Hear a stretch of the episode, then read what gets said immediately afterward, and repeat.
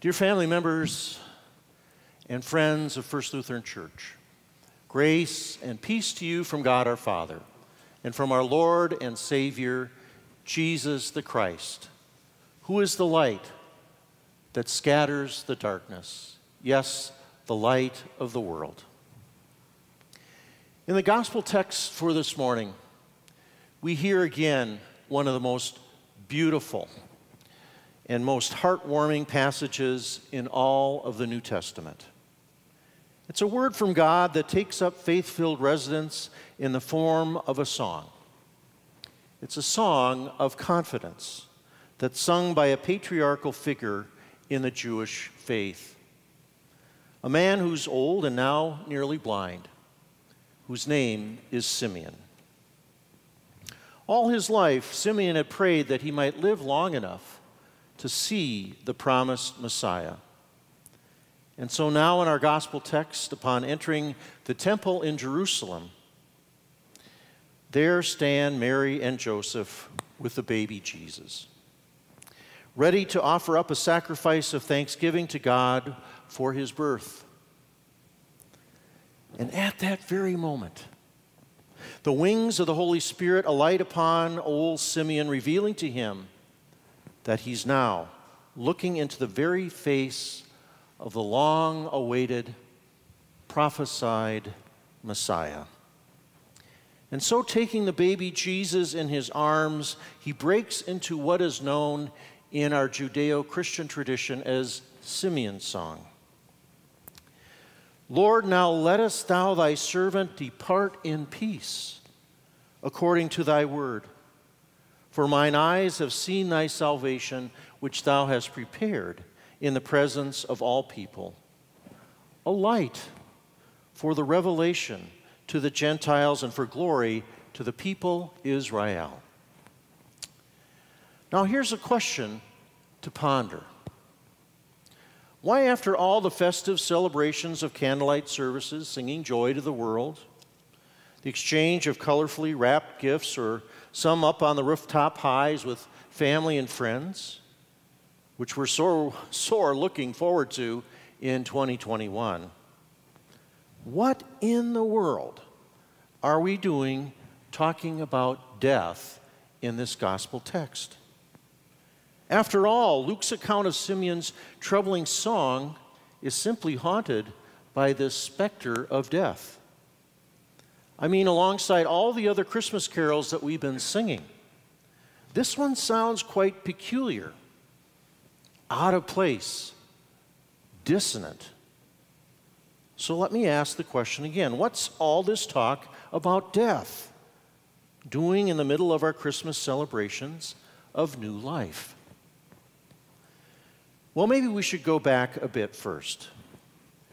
In St. Luke's Gospel text for us today, it's now been 40 days since Jesus' birth.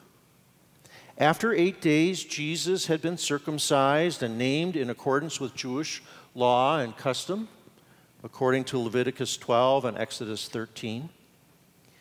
And so now, 32 days later, Jesus' parents are again performing their duty as Orthodox Jews by returning to the temple, this time in order to offer a sacrifice and consecrate their child to God.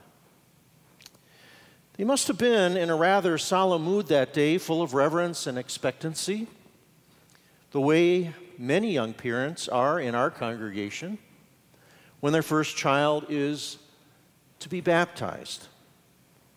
It's not hard to imagine, therefore, the quiet procession they must have made to the great temple, their awe at entering this great holy space, their nervousness as they prepared to sacrifice two turtle doves, again according to the law. Nor is it difficult, I think, to imagine their reaction to an old man named Simeon coming forward now out of the shadows as wonderfully depicted by what art history calls the master of light, that is Rembrandt, in his depiction of this story from Luke 2, using what in Italian is called chiaroscuro, that is the use of darkness and light. Note the shadows here, but also especially study where the light is coming from. And we'll return to that in just a moment. So Simeon scoops up the child in his arms and he begins to prophesy about him. Startled at first, perhaps even a bit frightened by the old man's ecstatic face, Mary and Joseph yield to him. Yesterday, I was reading a newsletter by Pastor Bruce Benson, formerly the St. Olaf chaplain, in the forthcoming issue of Sing for Joy. And Pastor Benson writes Young parents are often pleased and proud to show new- newborns to their grandparents and elders, delighting in their blessing Christmas is a season when many infants are bundled and trundled off to family gatherings where they're introduced to grandparents and other family for the very first time. So writes Pastor Benson. So, in hearing Simeon's prophecy, Mary and Joseph are reminded of the events of the previous weeks when angels and shepherds had slid into their little nativity scene to foretell the greatness of this their son. How puzzled they must have been at what we now call Simeon's song. Lord, now lettest thou thy servant depart in peace. The words, I'm fairly certain, are familiar to most of you. You have heard these words referred to as the Nunc Dimittis, which in Latin means now send away. Sometimes they're sung after Holy Communion, or more likely, you've heard them spoken at the close of a funeral service, expressing Simeon's pious thanksgiving to God for the birth of this Christ child and his earnest plea for peace. This song has become one of the most familiar and one of the most beautiful in our Christian liturgy. And yet, when I pondered these words again this past week, as I imagine Mary and Joseph also did, there's that peculiar ring to it again, off key, dissonant, making us uncomfortable. Listen in again.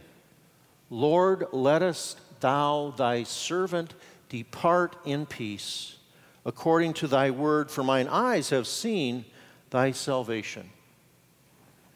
Beautiful words, to be sure, but also troubling, for let's not kid ourselves. When Simeon asks that he be allowed to go to depart in peace, he's asking for what? To die. And so we wonder again why in the world would St. Luke record this peculiar scene and song in his gospel witness?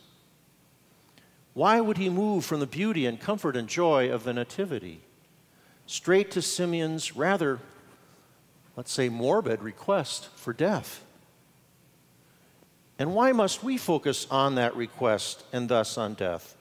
Just a couple of days now since we've celebrated on Christmas Day. Do you see what I mean? What's all this talk about death doing right smack dab in the middle of all the light and life of Christmas, celebrating Christ's birth? Shouldn't St. Luke and we leave death outside our doors just this once to deal with it later like just another of our holiday shopping bills? Shouldn't we, or at least can't we, ignore it or deny it at least until the family leaves on January 2nd. But there it is, you see. Death never takes a holiday. And haven't you ever noticed that this is perhaps never more apparent than during the holidays? A time when our hopes are regularly joined to our fears and expectations so often tinged with sadness. My friends, in this year of 2020, covered by the dark pall of the COVID pandemic and all of its tragedies, I think we're in a much better place to understand the gravity, but also the grace of this beautiful story. For many of us know all too well how the loss of a loved one makes this Christmas season particularly difficult. Simply by the lighting of a candle, the singing of a carol, or even maybe the touch of a favorite ornament. Some fleeting memory of Christmas past. Well, guess what? Simeon's got you covered because Simeon's no different. He's an old man now. He's been around the block more than a few times. And so we can imagine he's also tasted love and lost, joy and despair, hopes and fears, just like you and me. You see, Simeon sings of death simply because he can't help himself, because he, like us, lives with death every day. As Shakespeare writes in his famous play, Macbeth, Thou sure and firm set earth, hear not my steps, which way they walk, for fear the very stones prate of my whereabouts. But take note here that is more than merely stark realism. For St. Luke is clear that Simeon is able to speak of death so confidently only in the light of the coming of the promised Messiah. Only that is by the confidence that in this vulnerable child, God has come to redeem Israel and save the world. I'd like to have you just look at this painting with me for a moment. Look at these tired old eyes of Simeon, wearied for all of the Advent waiting. If you've studied Rembrandt's painting, you'll know that this is actually a self portrait of Rembrandt himself. Rembrandt has painted himself right into this account from Luke chapter 2.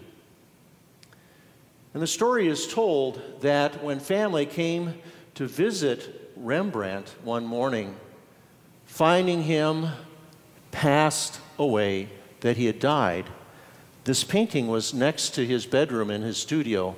The paint hadn't even yet dried. How perfect this is. And so, also, I think it's important for us to note where is the light coming from? It's not coming from above, where you normally see the use of light in a painting, or even from out on the horizon, but it's coming from the Christ child up into Simeon's face.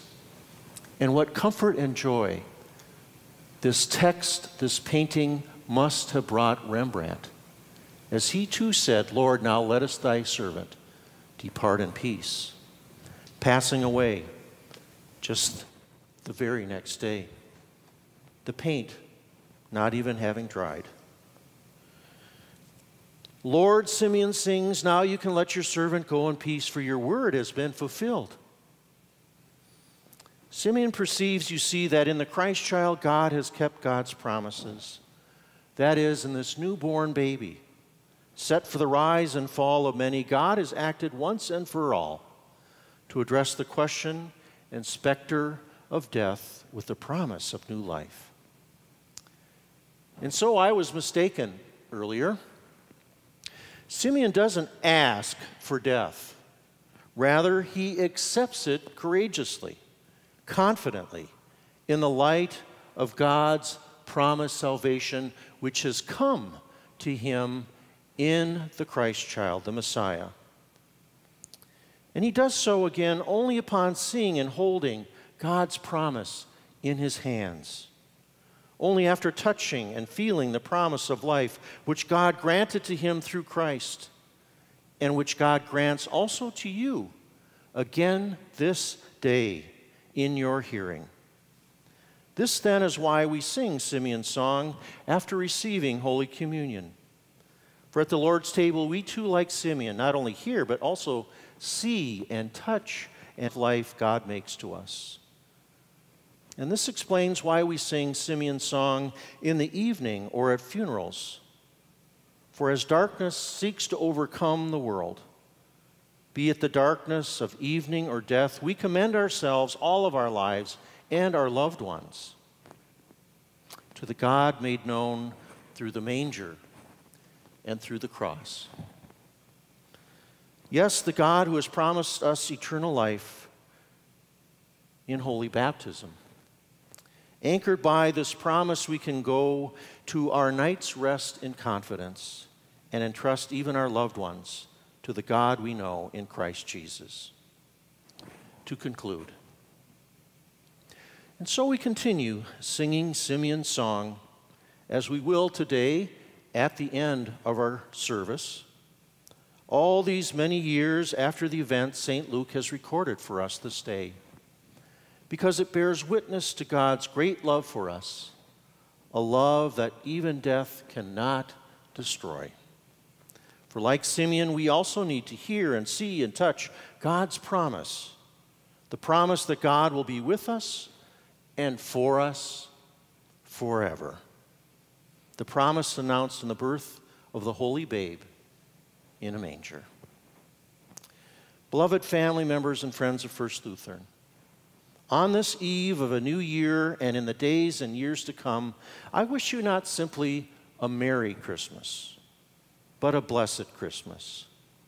A Christmas that's so infused by God's promise God's promise of presence and peace that you will go forward into this new week with confidence, neither denying the harsh realities of this life nor being deterred by them, but rather facing whatever comes your way in the coming days and years with good courage.